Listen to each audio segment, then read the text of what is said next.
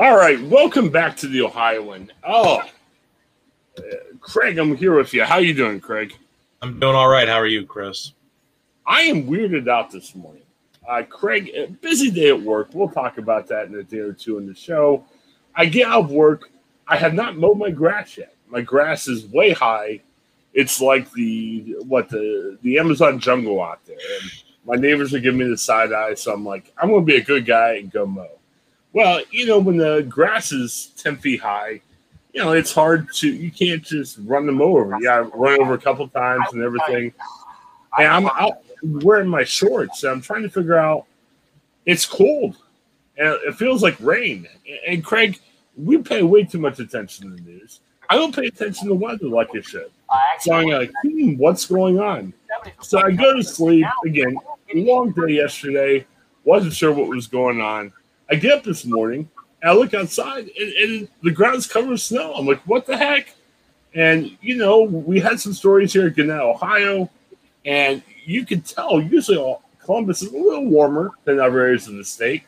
And man, if there's snow down here, man, you go up to northern Ohio where you're at in the Sandusky, Fremont area. Man, what's it like up there this morning? Well, it looks like the same for us too. You know, we've got some snow on the ground and just uh, you know, Ohio being Ohio, I guess. You know, I mean, we were like a running weather meme. It seems like in this country where on a given day we can have all four seasons. It seems like where we have uh, winter in the morning, maybe some spring and fall in this in the you know earlier in the later mornings, and then by the evening, you know, early evening we're in the summer, and then at night when the sun goes down, we're back to you know kind of frigid temperatures. It just seems like Ohio has for whatever reason become this running meme of weather where just anything happens where one week it's 80 degrees the next week it's 30 degrees and snowing. I don't remember this but the beacon journal had a story yesterday talking about the latest we had snow. And they're claiming that i think in may 1st of last year we had snow. And hey maybe it was covid. I don't know. I don't remember that. Do you seem to remember that?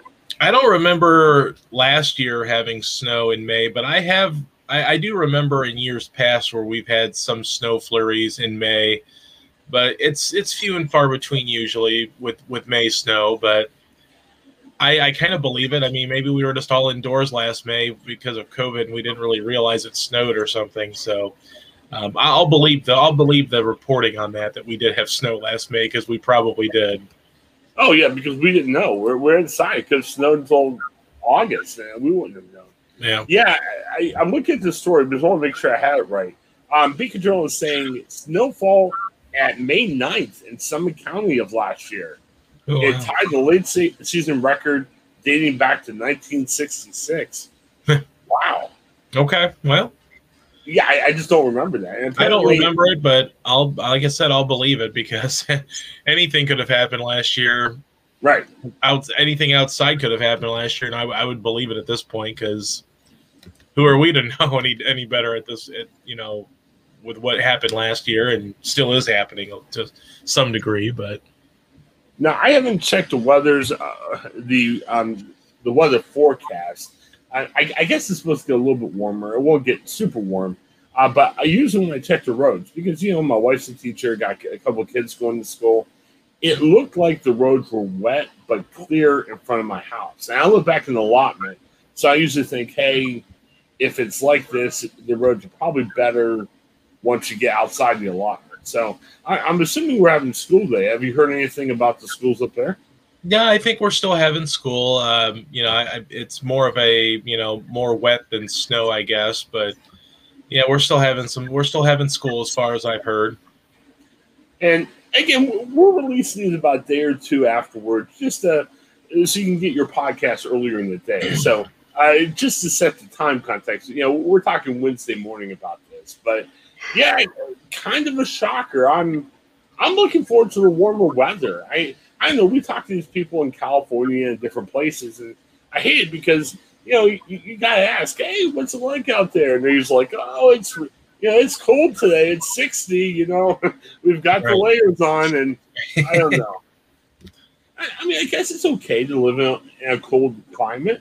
I know. I, I kind of think like you feel like you hit it when the weather gets warmer. I mean, I like I don't like the sweat, but I mean, I like the summer months. and I kind of feel more hipper, like compared to the rest of the country when the weather finally gets warm and everything. I thought we were there, but you're right. It's Ohio. I, I always seem to remember at the start of baseball season, there's always like a weird day where like the Indians or Reds game gets snowed. And actually, from what I understood, the Reds game was suspended last night uh, because of the rain yeah. and the snow. So yeah, they had some sleet turn into snow, and yeah. So, so and, oh. yeah, and you know the Beacon Journal story was a good reminder because sometimes when this happens, we're like, "Oh my goodness, it's 2021, it's COVID, what's going on?" It happens. It happens in Ohio. Now, if we start seeing snow in LA at this time of year, yeah, run for the hills. We're in trouble. But you know, hey, this is Ohio. We get this weather, and it, it just it happens. I mean, I, I don't know what to say. I, I guys tell you though, it, it is pretty frustrating. Now you live in northern Ohio, which is like the snow belt. We get a lot more snow. Are you frustrated this morning? Or are you just more like, hey, this is all good? Uh, you know, I think I'm, I'm more used to it. The only thing that I'm really this is kind of stupid, but the only thing I'm really frustrated about is that my dogs are going to have to go outside in it and they're going to get yeah. all muddy and I'm probably going to have to carry them in so they don't get rugs and carpet dirty yes. um, with, with little tiny paw prints on it. So I can handle it. I don't really mind it. Um, I don't really plan on going outside today, but having to let the dogs out and let them back in, I'll probably be carrying them in an awkward way, you know, holding them away from me or something while their paws are like suspended in the air because I don't want them to get mud all over the place. Man, we gotta see a picture of that. yeah. Well, you, you, might. I don't know. It'll be it'll be an awkward uh, an awkward situation because they, uh, you know, you hold them away from you because you don't want to get mud all over you, and then, you know, their their legs are gonna like stiffen up and jet out, and they're gonna be scared because they don't know what's going on. So. I, I just hope and pray that it dries up very quickly so the uh, the grass outside isn't so muddy out. Uh, wow. Now they're saying this, and man, Craig, I'm really depressed. I'm looking at the uh, forecast that appears in the Beacon Journal. Uh, they're saying on Wednesday you might see a little bit more snow. No, and you might see that snow going into Thursday morning. I mean, come on, stop this. This well, is crazy. You know, it wouldn't be Ohio if we didn't have some freakish weather as after we thought we were starting the warm up period. So I guess it I guess it is what it is. That's what it, it's Ohio for you. That's all you can say at this point. Anytime we get a weather, you know, any kind of weather, any time, it seems like well, it's it's Ohio for you because that's what Ohio does. Is it finds a way to to mess up your day or mess up your yard or whatever it may be. Now I will note that Wednesday going to Thursday morning, they're saying a high is an inch, and again that's up in Akron if you live kind of where I live or south, you may see some snowflakes, but it's less than that. So again, I'm not saying, hey, buy the shovels and the salt. Where, you know, you're snowed in. It, it's just kind of a weird time to have. And hey, we're Ohioans. We live here. We should expect it. But hey, we still complain. Craig's gonna be having his dogs upside down as he carries them in the house, and um, I'm still not. I'm wearing shorts today, but hey, I'm I'm working home, so yeah. I'll just try to stay warm in the house. But I don't know. I had a dream by this time. I, I guess I can't do the podcast outside now. Uh, we tape at six in the morning. I'm looking outside; it's still dark. But my hope is, like you know, I, I work with web production with Gannett, Ohio. I was hoping, like maybe I can work out in the back porch, and you know, it'll come. Probably not today though. I'll, no. I'll, I'll inside today. So. Definitely not today. Yeah, same. Definitely. All right. Thanks for checking out the Ohioan. Uh, lots of stuff, lots of content on the website. Um, I was telling Craig yesterday, man, we, there's a lot of stuff that's got to get up right away. Um, you know, check uh, later this week. I mean, this um, part will air tomorrow. Uh, but man, Craig's got some Oscar previews. Um, Bob Garver's got some movie previews. Craig, I think you have some reviews from last weekend too, right? Uh, yeah, it's hard to keep track of everything, but uh, we'll have plenty of content and also yeah. my Oscar predictions. So, right. for those of you who are getting into Oscar pools this year, um, I don't know if I would 100% tell you to use my picks, but I would I would say if you're doing like a majority, you know, majority of the the bigger content, you know, the bigger categories, I think you might be safe with my picks. So, um, I know one of our uh, our editor friends in, in, in Gannett, Ohio, uses my picks sometimes. So I'm hopeful oh, yeah. that I'm hopeful that if he does use those this year, that he does well. So then I don't get uh, you know a slap on the wrist or something. Yeah, definitely should be interesting. So, um, yeah, this shows will air Thursday. Um, expect also on Thursday to get probably uh, Craig's review segment and uh, Craig's segment with our movie reviewer Bob Garver, and then I would think probably Friday or Saturday you'll see um, Craig's Oscar picks. Mean, obviously, i will have to be before Sunday. So, thanks for checking out the Ohio. Check out our sponsors. Um, support the show. I mean, you can win stuff, um, and just lots of good stuff going on. So, th- thanks for being a part of it, and we'll be back shortly. Hey, everybody, welcome back to the Ohioan Podcast. I'm Craig Shoup. With us today is Bob Garver, our New York City film critic. Bob, how you doing this weekend? How was your weekend? Uh, my weekend was wonderful. I've uh, gotten the first vaccination. I've gotten a haircut, and I am ready to go. Happy Monday. All right, and you've been watching some movies lately that we're going to yes, talk I about. Have, so that's I great news watching too. some movies. All right. Well, the first one we have is uh, In the Earth. Uh, this is a, I guess it's described as a horror movie uh, as the world searches for a cure to a disastrous virus, which oh, that's kind of interesting. A scientist and park scout venture deep into the forest for routine quit equipment run. So, Bob, what did you think about this movie that just released here on Friday? Well, uh, I should point out that the um, part where the world searches for a cure to a virus. Uh, that's actually a very small part of it. Okay. Uh, as a matter of fact, it could have been deleted entirely, and uh, the film would have been affected little, if, if at all. Okay. Um, basically, um, there's a uh, scientist that we meet in the third act who believes uh, she's discovered not only, I guess, the cure to this virus, but also uh, something about unlocking the secrets of the universe. Okay. So does this uh, play more as a horror movie or more of like a science fiction type film?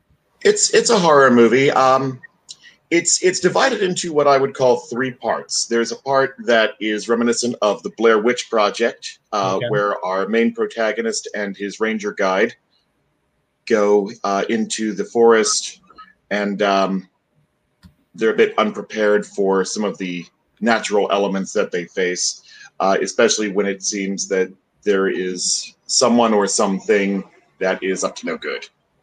Uh, then the second part is uh, a part that is reminiscent of Midsommar, uh, which gets into uh, sort of this um, mythological aspect, um, but also uh, has a delightful sun-baked goodness and uh, some very disturbing scenes in that. Uh, and then the last third, I would describe as reminiscent of M. Night Shyamalan's The Happening.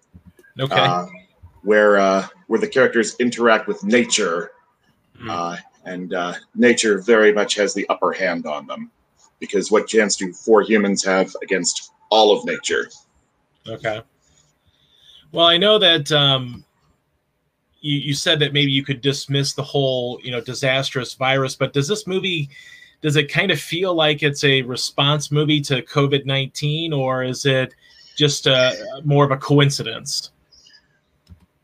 I think um, maybe it's a coincidence. I think maybe um, the minor aspect of the virus uh, was maybe thrown in at the last minute uh, to make it relevant uh, as it prepared for its release in early 2021.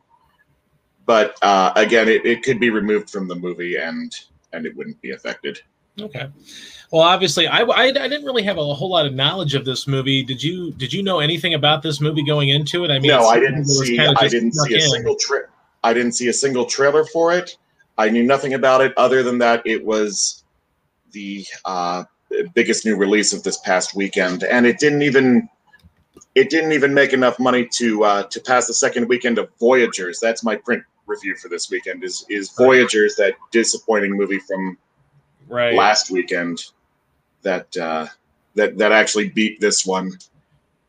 Yeah, it looks like it had a limited release as well here for In the Earth, only 506,000 according to BoxOfficeMojo.com. So not a not a very good take there, but also a limited release. So let's you know it'd be interesting to see if they give this uh, an expanded release or if they just say let's cut our losses and just let it go and and probably not try to reinvest into more you know theatrical screens because obviously like you said struggled to to really you know resonate with any audiences um, overall anything stand out that you liked about this movie or you know was it all kind of just a hit and a miss here uh, yes I, I really like the first two-thirds of this movie where okay. uh, the characters uh, have to have to battle these woods um, they have to battle their own ill preparedness. They have to battle a um, a villain. Oh, uh, druggings via a uh, delicious beverage. That's another uh, thing reminiscent of Midsommar.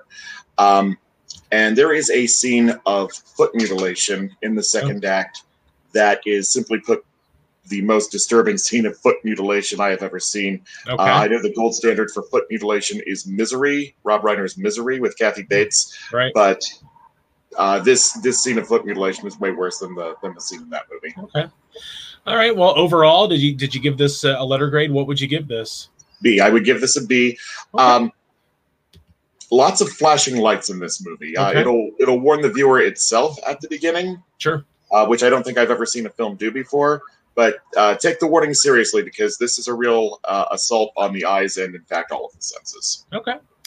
All right. So there you have it. Uh, a recommendation there to see uh, in the earth. Uh, in the earth, yes. If you if you can handle an R-rated horror movie, and if you can handle uh, all the flashing lights. Okay. All right. Well, let's move on here. A couple of Netflix films uh, that are uh, going to be very prominent this weekend at the Academy Awards. Uh, let's talk about Mank. Now, for any of you that have not seen it yet, this is sort of a retelling of Herman Mankiewicz, the screenwriter for maybe the greatest film ever made, Citizen Kane. Sort of a uh, the a little bit of a snapshot into life of him writing this film. Tell us a little bit about David Fincher's uh, latest film, Mank. Okay, uh, well, Mank uh, tells the story of, like you said, Herman Mankiewicz as he uh, goes about um, writing and trying to get credit for his role in writing Citizen Kane. Um, like uh, like the reporter in Kane, he interacts with a lot of people from uh, his life who have various opinions on whether the movie should be even made or released or not. Um, but he's he's largely been influenced by events in his life, and we see flashbacks to these uh, events. Uh, much of them involve the um, lover of uh, William Randolph Hearst, who was, of course, the inspiration for the King character. Um, and this uh, lover of hers is is I guess sort of a muse for uh, Mank. Uh, she's played by Amanda Seyfried. Um, we also see him in interactions with his assistant, played by Lily Collins, uh, and his wife, who uh, Tuppence. Uh, I know her first name is Tuppence. Her her last name, I'm sorry to say, uh, escapes me at the moment. But uh, but but all of the uh, actresses do a splendid job. Uh, Seyfried is nominated for an Oscar. I probably would have gone with Collins. Oh, okay. Nominated for Best Supporting Actress. Okay, so obviously we're, we're talking about a period film here, 1930s Hollywood, uh, black and white. What did you think about the overall aesthetics of this film? Uh, well, uh, Fincher always brings top-notch aesthetics to his films, uh, and this one absolutely uh, tries to push itself as a product of the time uh, with black and white photography, sound, sound effects, um, a score made by uh, Trent Reznor and Atticus Ross, who are known primarily for electronic influence work, but here uh, just capture the jazzy, um, what is it, 1940s style perfectly. It seems like it, it's right out of that era. Sure. Um, was the black and white a great choice? Was it a yes. good decision to go black and yes, white? Great, great choice. Great photography. Looks like a, a beautiful film. Okay. Well, obviously, uh, it's the most nominated film at the Academy Awards this Sunday. Ten nominations. It's going uh, to win for something. Okay, I was gonna. I was kind of curious because sometimes you see some of those movies that they they resonate fairly well with Oscar voters in every category, but maybe they're just not quite at that level. Is there anything that stands out, maybe that you think is more of a surefire win than than maybe some other categories in this one? Um, well, I'd like to say it's cinematography, but then again, the uh, cinematography for for Nomadland uh, is pretty amazing. Sure. But uh, there, this movie pays a lot of attention to detail. It's it's going to win in some technical categories. Well, it's got costume design, hairstyling and makeup, um, uh, production design as well. Those are production design. That's that's a good yeah. one too. Okay. And obviously, Gary Oldman uh, playing Herman Mankiewicz, he's nominated. David Fincher was nominated. Amanda Seyfried, like you said uh, best sound as well. So uh, definitely uh, scored a lot of nominations. At the end of the day, though, did you think it was uh, was worthy of all the Oscar hype? What did your what was your final grade for Mank? Um, like in the Earth, I would give Mank a B. Um, okay. clearly, top notch effort went into it. Um, not sure I really connected with uh, with the main character very much, uh, especially knowing that Gary Oldman, uh, appropriate, appropriately named in this case, uh, is much older than the subject. Sure. All right, so there you have it, a B for Mank. Uh, obviously, we'll be interested to see how it does at the Academy Awards this Sunday. Uh, but let's move on to another Oscar contender nominated for six Oscars. It's The Trial of the Chicago Seven. Bob, tell us a little bit about this film. What's it about? Well, uh, this is very much an Aaron Sorkin movie. Uh, lots of snappy dialogue, uh, lots of s- smart characters exchanging ideas. Um, it's about the, well, trial, obviously, of uh, protest leaders in Chicago in the 60s who um, were accused of uh, instilling a riot. Actually, I think the. Um, I think the official charge is conspiring to cross state lines to incite a riot. Okay. Uh, these characters have, have barely met each other and uh, belong to organizations with some very different ideologies. But that's what they're accused of, and they face 10 years in prison uh, if they're found guilty of uh, conspiring to cross state lines to incite a riot. Um, and uh, the film features um, Abbie Hoffman, uh, played by Sacha Baron Cohen. Uh, that was the only name I recognized, other than uh, Fred Hampton uh, from uh, the um, Black Panther leader from Judas and the Black Messiah. Uh, did not expect a cameo from him in this movie, by which I mean a character playing him, right, or an actor playing him. but those were the only two characters I, I recognized. And I have to say, I think the film maybe gives the viewer a little too much credit uh, just by identifying characters very quickly and uh, forcing at least me to uh, look up who they were. Okay. Well, obviously, Aaron Sorkin is a renowned writer for the screen. Um, but he's also kind of dipped his toes quite often, quite frequently lately into directing. Um, you know, Molly's Game came out a few years ago. Obviously, he's got this. Were you a little surprised to see Sorkin was sort of left out of the best director category after this film really did receive a lot of hype and it did score six nominations, but kind of strange that he was omitted after a best picture and best screenplay, uh, you know, nomination for this film. Well, uh, anytime uh, director is omitted from Best Director when their movie is nominated for Best Picture. Picture. Um, I consider that a bit of a surprise. Uh, the four who were nominated, the four uh, directors who were nominated for Best Picture nominated films, uh, they were, of course, no surprise. Um, I was surprised that a fifth nominee for Best Director uh, came from a non-nominated film. I think uh, I think another film that was nominated for Best Picture should have had their director in that race. Okay. Um, overall, what did you think about the the trial of Chicago Seven? Obviously, you get into these courtroom dramas. Sometimes they work, sometimes they don't. Sometimes they add and subtract from the real story. Overall, what did you think about the the trial of the Chicago Seven? Uh, I know I'm going to sound like a broken record here, but I'm giving it a B. Okay. Um, yeah, I just I just liked um, moderately all three movies this week. Sure. Well, um, nothing wrong with me, that. They put me in a good mood, but uh, at the same time, I'm not ready to hand any of them Best Picture. Sure. Okay. Well, that's a good segue into what we're going to talk about next here, really quickly. Obviously, the Academy Awards, uh, a very delayed ceremony this year, will be on this Sunday. Um, we're going to look at some of the categories, the top six, which usually are the director, uh, best picture, and then the acting categories, and kind of see where Bob's thinking that uh, maybe the, the, voters may have uh, skewed this year. Um, I think there are maybe a couple of shoe-ins, but maybe we can talk about some surprises or maybe some some locks this year. But let's start with best director. Now, obviously. Uh, Chloe Zhao for Nomadland seems to be the favorite. You've got Emerald Fennell from Promising Young Woman, David Fincher, we just talked about with Mank, uh, Thomas uh, Vinterberg from Another Round, which was one of the movies not nominated for Best Picture that kind of snuck in there, and then Lee Isaac Chung from Minari.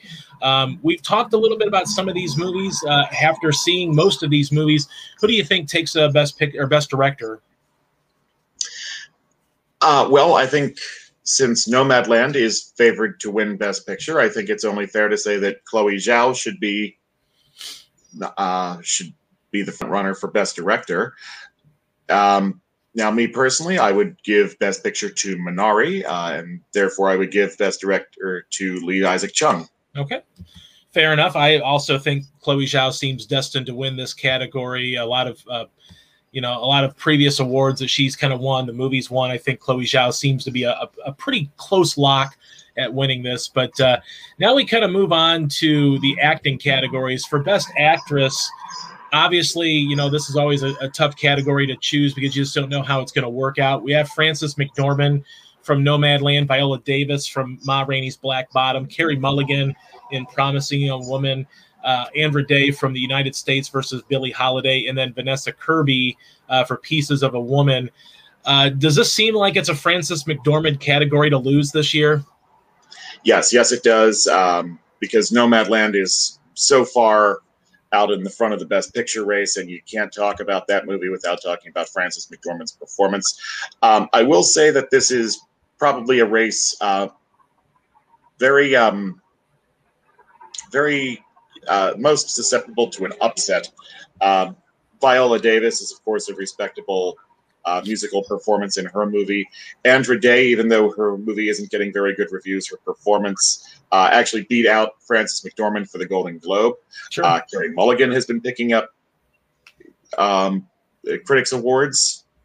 Um, I think Vanessa Kirby is probably the one that uh, that seems to have fallen by the wayside, but uh, McDormand is definitely still, you know, the front runner. But uh, Day and Mulligan and Davis are nipping at her heels. Any, out of out of that second group, maybe outside of McDormand, is there anybody you think that could pull off the upset? Uh, I have not seen uh, two of the movies. I have not seen Ma Rainey's Black Bottom, and I have not seen The United States versus Billie Holiday, so I, I can't comment on which ones uh, really should and shouldn't pull an upset. Sure. But I just based on based on the winds of momentum, I think this is McDormand's to lose. Sure yeah, I wouldn't uh, be opposed to seeing um, Carey Mulligan. I thought she was great um, in Promising Young Woman. I, I don't know if it's going to quite beat McDormand this year, but uh, I do think Carey Mulligan could be a potential upset, possibly, uh, if Oscar voters kind of shy away from McDormand, who recently had won from three billboards outside Ebbing, Missouri. Um, you know, looking at the Best Actor category, I think this is probably one of the locks of the night. But let's get a little talk from you. Uh, best actor, obviously Chadwick Boseman from Ma Rainey's Black Bottom, uh, Anthony Hopkins from The Father, Riz Ahmed from Sound of Metal, which you re- uh, reviewed last week, Steve Yeun uh, from Minari, which you love that film in his performance, and of course Gary Oldman, sort of the old uh, standard. Uh, seems like he gets nominated all the time now for Mank. Um, I know you haven't seen Ma Rainey's Black Bottom, but it seems like this is Chadwick Boseman's film, and it seems like this is his award to win. Yes, the, the posthumous nature of the nomination makes him a near lock. I can't. I, I can't really discuss it beyond that. It's it's sure. It's Is there anybody from that next tier because you've seen the other nominees' performances from Hopkins to Ahmed to Yeun to Oldman? Anybody else that you know stood out as maybe if Boseman wasn't in this category, they'd have a shot? Um, Ahmed would probably be my my second choice, uh, just because he put so much effort into the physicality of his performance. Right, absolutely. Well, I think I'm. I think it's pretty safe to say Chadwick Boseman is a near lock for this award. Um, and we will now move on to some of the supporting character, supporting actors.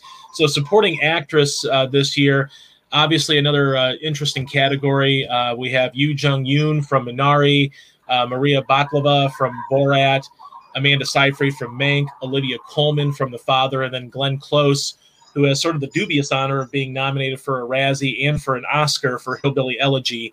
Um, this could be kind of a toss up. I don't I don't know if there's anybody that really stands out. How what do you think about this?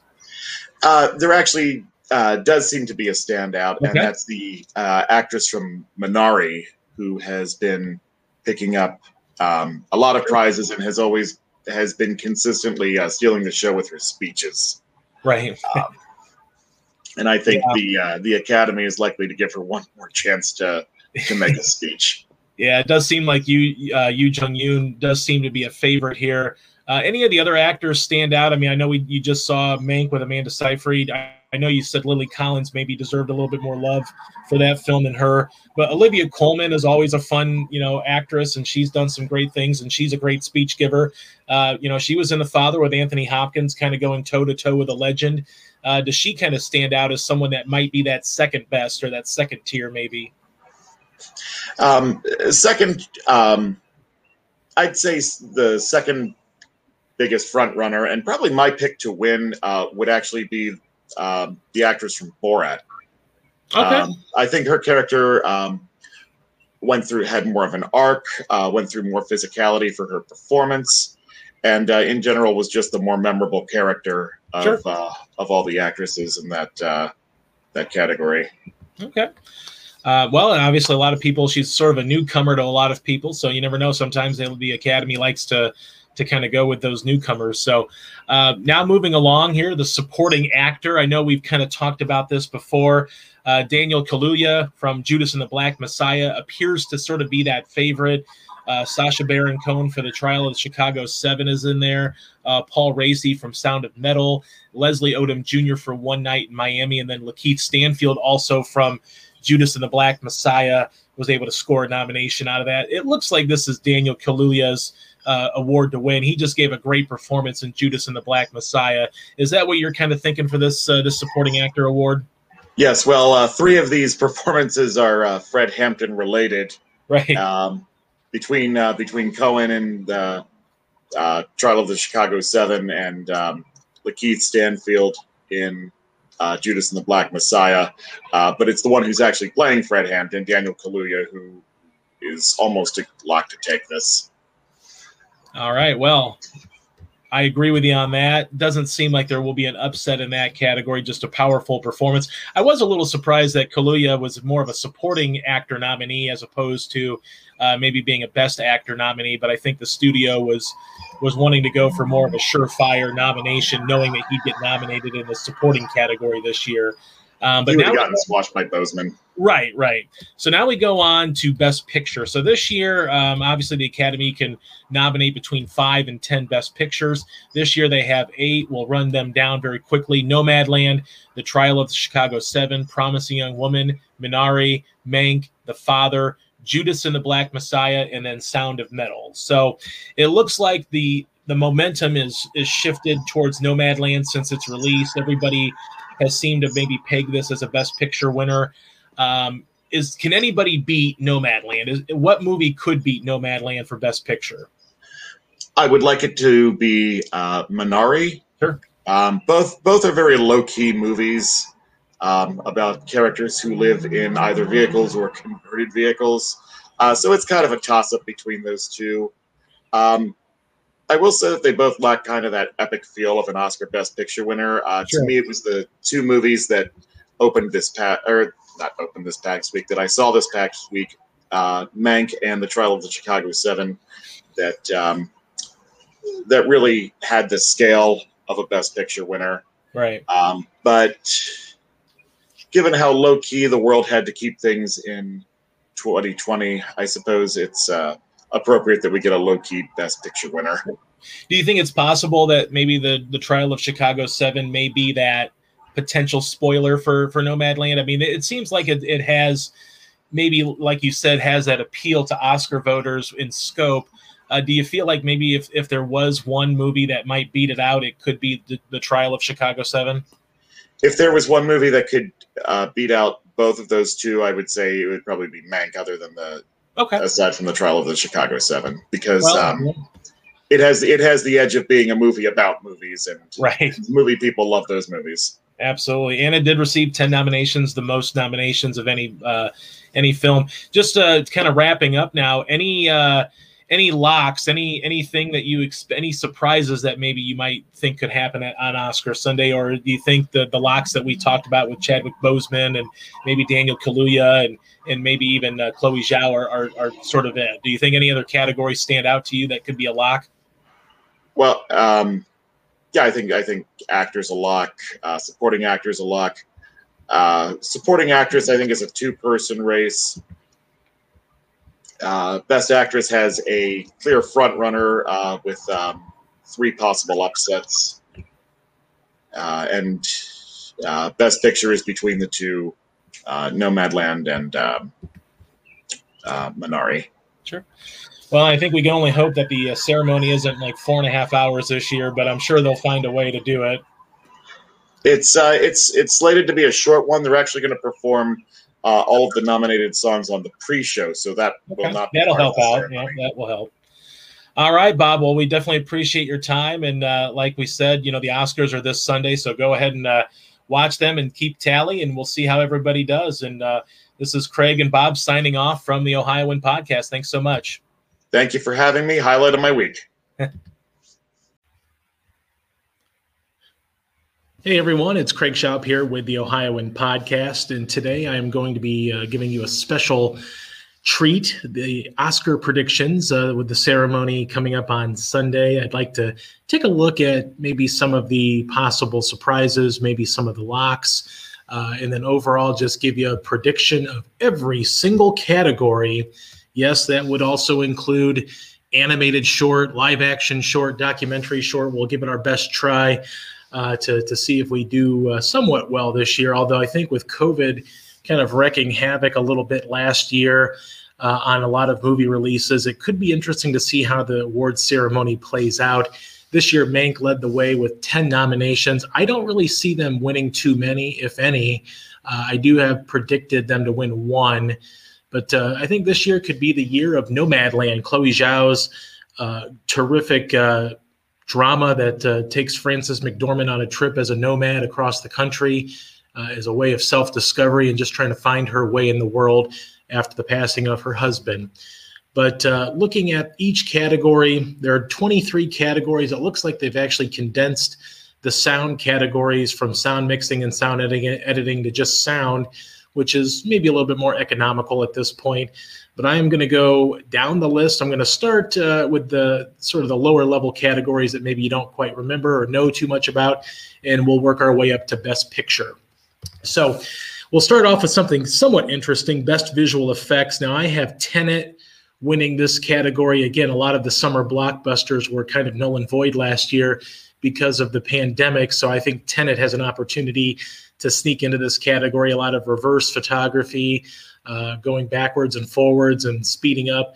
Just an interesting uh, potential for that film. I think it's going to score pretty well with Oscar voters for visual effects. Now, best sound, I'm going to go with Sound of Metal, the uh, drama about the drummer who's losing his hearing. Riz Ahmed is nominated for best actor. Uh, I think this movie probably just a shoe in for best sound. Now, production design, this is the movie that I actually think Mank is going to possibly win for. Uh, it's a 1930s, 1940s, early Hollywood talkies uh, kind of set film, black and white, beautiful production design, really takes you back to that era.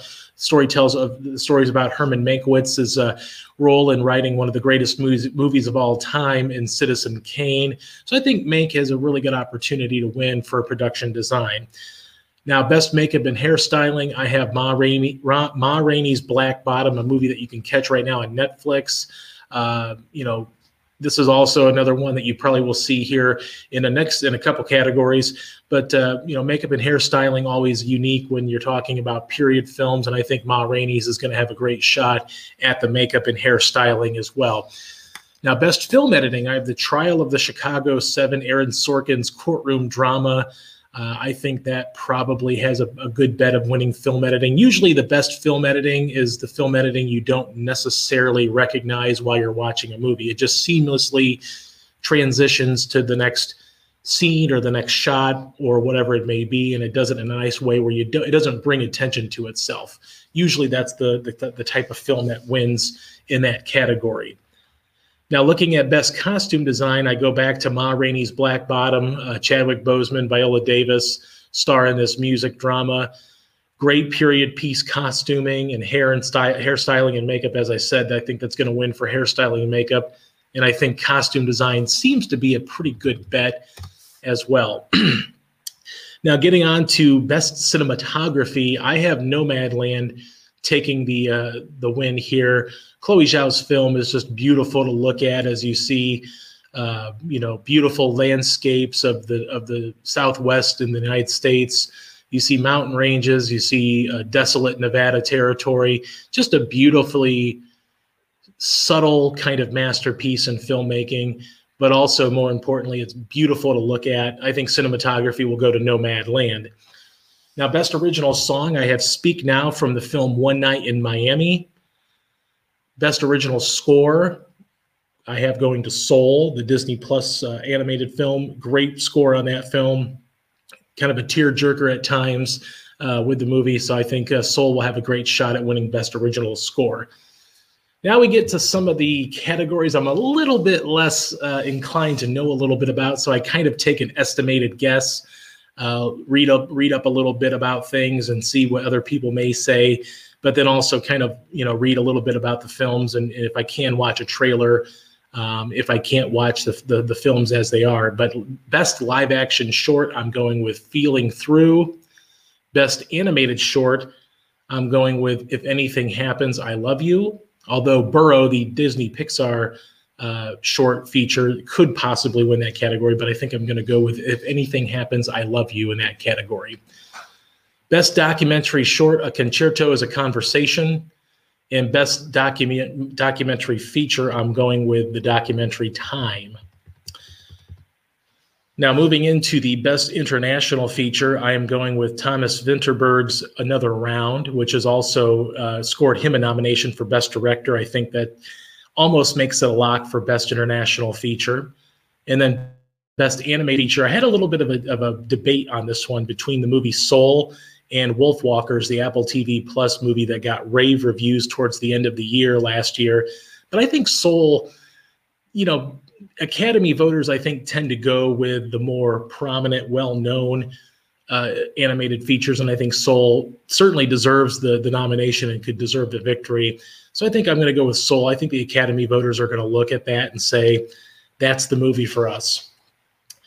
Now, best adapted screenplay, I'm going with Chloe Zhao's Nomadland. A great, like I said, it's a great film. My favorite film of last year. I think it's going to do pretty well at the Oscars, win several awards, and I do think that it has a great chance of winning best adapted screenplay. Now, best original screenplay, which is probably one of my favorite categories because this is an original work of art, and this year I am picking Emerald Fennell's Promising Young Woman. This movie really stuck out to me. I had an opportunity to watch this as a focus feature screener, and it just blew me away. It wasn't a perfect film, but the performance from Carey Mulligan and the script and the direction of Emerald Fennell was just amazing. I'm really hoping that this movie does take original screenplay, and I'd love to see this movie uh, even win a few other awards as well. Now, looking at the big six categories, the big six categories are direction, best picture, in the act in the four acting categories. Now we're going to start with best supporting actress, and I have Yuh-Jung Youn from Minari. Uh, this is a sort of been a shoe in. I'm almost. Uh, she won the SAG award, uh, and again with Oscars, the Oscar branches. So in this case, actresses, supporting actresses. You know, the actors are going to vote for their their peers essentially, and having won the SAG award, I think. Uh, Youn is probably a shoe in to win Best Supporting Actor. Now, supporting or supporting actress, I'm sorry. Now, supporting actor. Speaking of which, I've got Daniel Kaluuya from Judas and the Black Messiah. This was a late entry into the Oscars. Remember, this year you could even extend until February for a release date. And Judas and the Black Messiah was a February release date. And not that it needed to have that lasting image on you from just recent, but Daniel Kaluuya gave an outstanding performance. You could maybe argue that he should have been in the best actor category, but I almost think Warner Brothers did themselves a better service by saying, we want Kaluuya in the best supporting actor category because we know he will win that category. And I think he will win that category for his performance in Judas and the Black Messiah. Now, looking at best uh, best actress, I this is a toss up. This is probably a three person race, a three woman race, but I think you could toss up a coin in the air, call it. It could land on anybody at this point. Right now, I'm picking Viola Davis for Ma Rainey's Black Bottom. Of course, she did win the SAG award. She does seem to have uh, great ties with the Academy, and I think she'll have a great shot at winning this. But I would not sleep on uh, Frances McDormand for Nomadland, or of course, as I previously mentioned, Carey Mulligan for her performance in Promising Young Woman. I would love to see Carey Mulligan win this award. Uh, with Davis and McDormand being previous winners. Not that that's a bad thing, but uh, I'd, I'd, really love to see Carey Mulligan win the Oscar because she gives a, she gives a great performance in Promising Young Woman, and I'd really love to see her take that prize home on Sunday. Now, looking at Best Actor, unfortunately, posthumously, I think Chadwick Boseman is going to win this award uh, for Ma Rainey's Black Bottom. And I think there, you know, there may be some people that say that he only was nominated because he passed away last year. That is not the case. Everybody truly believes that he gave a great performance in this film, and it looks like he will win no matter what. He is the clear frontrunner in that Best Actor race. Although Anthony Hopkins for the father could also sneak in there at the bitter end uh, and, and maybe steal one as sort of a you know lifetime achievement uh, as, you know as he's getting older. But he gave a great performance in the father and of course he previously won for silence of the lambs as well as playing hannibal lecter. So now we're down to the final two. Best director. This seems to me more of a shoe in i think it's going to be chloe zhao for nomadland. I just feel like she has all the momentum. She won the golden globe She's well revered by everybody in the industry. And I think that everybody is going to reward her for a great work of art that she produced with Nomadland. Uh, now, if she does win, which I expect her to, that will make her the first woman of color to win Best Director, which would be a great honor and a great opportunity to hopefully expand the Academy Awards in the future to really highlight men and women of color, not just white males that we've seen quite often lately in the uh, Oscar in the Oscar categories. So Chloe Zhao is my pick for Nomadland, and if you didn't know it already, uh, Best Picture I'm going with Nomadland. Uh, eight nominations this year, uh, eight nominated Best Pictures, I should say. Nomadland I think stands out. Um, there are other films like Minari and Judas and the Black Messiah that have gained some steam. You could probably argue that Chicago, the trial of the Chicago Seven is a little bit more of an Oscar darling because of its scope and its, you know, panache. But I just think Nomadland in an understated, you know, understated performances, great photography, great direction, and just a unique story told, I think almost at the right time when we're talking about uh, the COVID pandemic and how people have kind of adapted their lifestyles this movie kind of seems like a, a, movie for our time. And I, even though it's a little bit more understated than you would normally get for Best Pictures, I think Nomadland is going to take the the award home.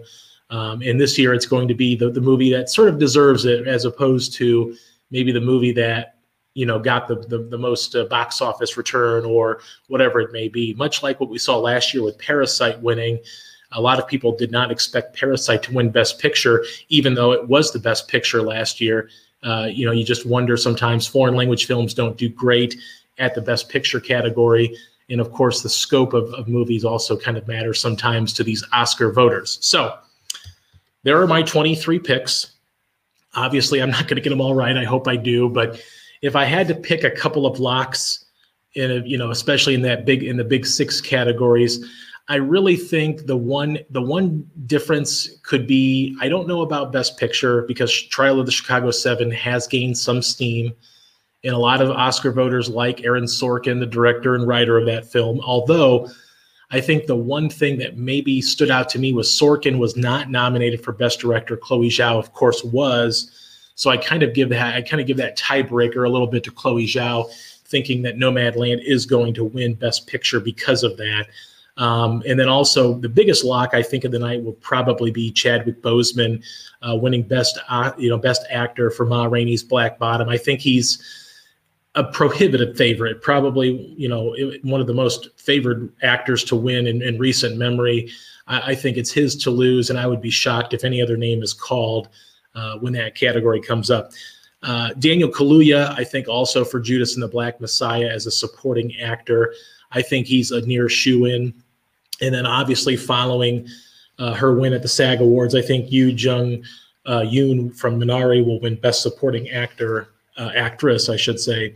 Um, that's probably one of my other locks. Now, what's a category that I'm not really as 100% sold on? Well, aside from some of those documentary shorts, live action shorts, and uh, you know animated short, you know categories where I just have not had a chance. Some of the, the, the entries I'm kind of wondering if a movie like Soul beats out Wolfwalkers because a lot of people really loved Wolfwalkers for uh, you know as the potential winner for best animated feature but I think Soul's going to take it home but I'm kind of it's it's a 50-50 toss up to me. I think it could go either way. I would not be shocked if Wolfwalkers wins that that best animated feature award although my my rooting interest i guess or my money would be on soul because i really thought that movie was fantastic and deserves the uh, praise from the academy. But as we all know all these categories could go up in smoke. Who knows what will happen how oscar voters have decided you know well it, the biggest interest i think to me is you know how much how many movies the Oscar voters were able to maybe watch this year because of theaters being closed. Obviously, they had a uh, in, like an Academy portal where you could watch uh, you know streams of the films. But I'm kind of curious to see if some of the elderly Oscar voters maybe did that. But uh, it'll be an interesting ceremony to say the least. It maybe doesn't have the the cachet as, as some other ceremonies do with a lot of bigger movies that are out there. But I think it'll still be an interesting ceremony to to watch and to see who comes away with winners. There should be some history made, I would think, with Chloe Zhao at the very least. Um, but other than that, feel free to comment on our post and tell us who you think will win in whatever category you might uh, want to pick up on. And uh, if you have any questions and concerns, just give us a give us a holler and we'll talk to you about it. Well, we love to talk movies and definitely uh, can't wait to see what happens this year at the Academy Awards. This is Craig Shoup with the Ohioan Podcast signing off. Hi, I'm Jennifer Mooney. Welcome to what is our new Hope Interrupted podcast based on the work from our book, Hope Interrupted, that I co authored with my good friend Byron McCauley. Hey, Jennifer, you know, I'm looking forward to this podcast as much as I was look, looking forward to writing this book with you. We hope to interview some uh, high impact folks as well as have a little fun. We're going to cover stories of hope. To learn more about our podcast and our book, please visit www.hopeinterrupted.com.